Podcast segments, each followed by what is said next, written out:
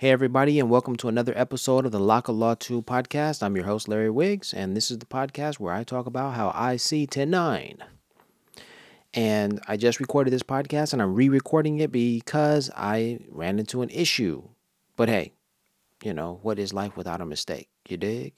Because you can't grow without mistakes. So, anyhow, um, let's begin with a, a quote um, from the movie uh, Four Rooms, one of my favorite movies. Check this one out. That's it, like my old granddaddy used to always say, the less a man makes declarative statements, the less apt he's to look foolish in retrospect. That's quite brilliant, sir. Oh, thank Now, let's let's ruminate on that one, okay? I like that. I, I really love that that statement. You know, that really sums up my philosophy in many ways. But hey, um, it's not quite Friday, but uh, I'm sure you remember this one, so I'm gonna play it anyway. I know you don't smoke weed. I know this. But I'm gonna get you high today. Cause it's Friday, you ain't got no job, and you ain't got shit to do. Oh yeah, Chris Tucker in Friday. Now, um, I want to reintroduce myself, and for those of you who remember me from you know when we were growing up together and all, you might remember this, you might not, but anyhow, let me just bring it into the conversation.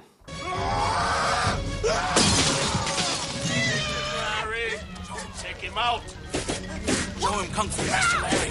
Show him Larry. Do him. Work him, Larry. Get him, Larry. Kung Fu Master Larry. Do it. Do it, Larry. Stop dancing, Larry. Finish him off.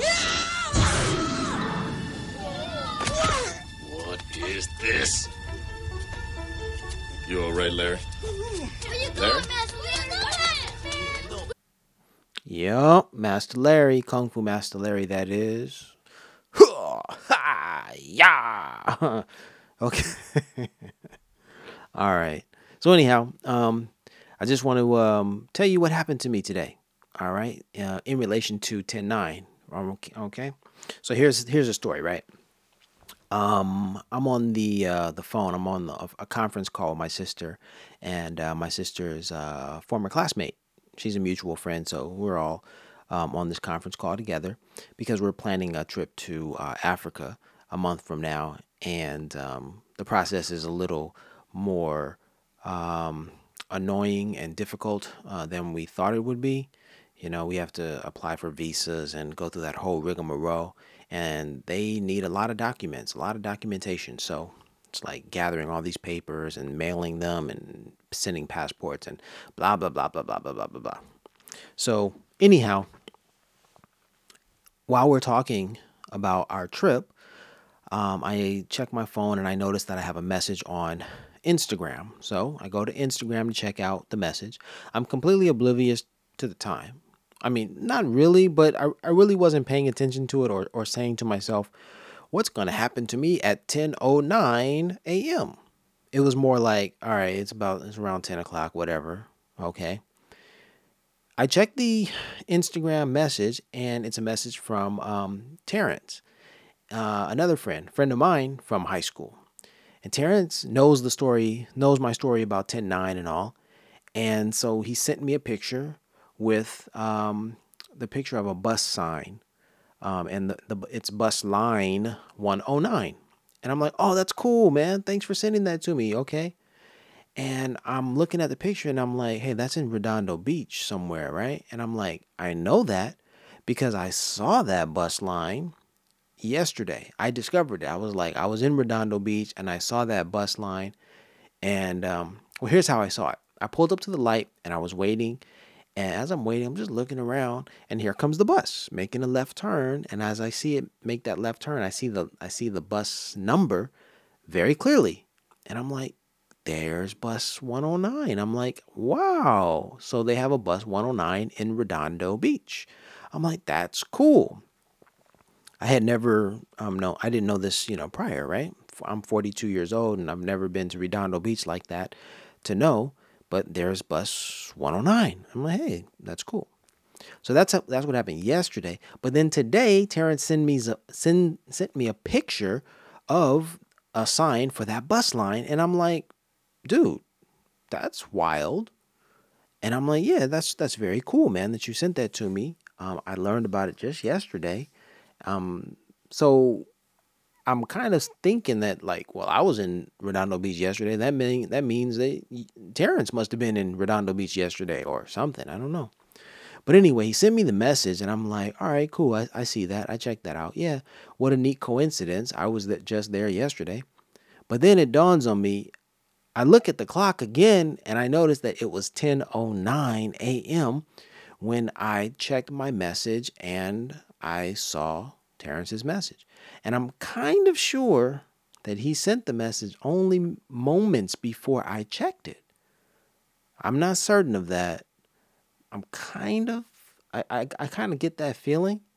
So anyway, I basically at 10:09 a.m. yesterday, I checked my message to find that I had a message about 10:09 from a friend who snapped a photo of a sign for bus line 109 in Redondo Beach, and I was in Redondo Beach just yesterday where I saw that bus line for the first time in my life. So I'm just like, man, this is this is all kind of bizarre, right?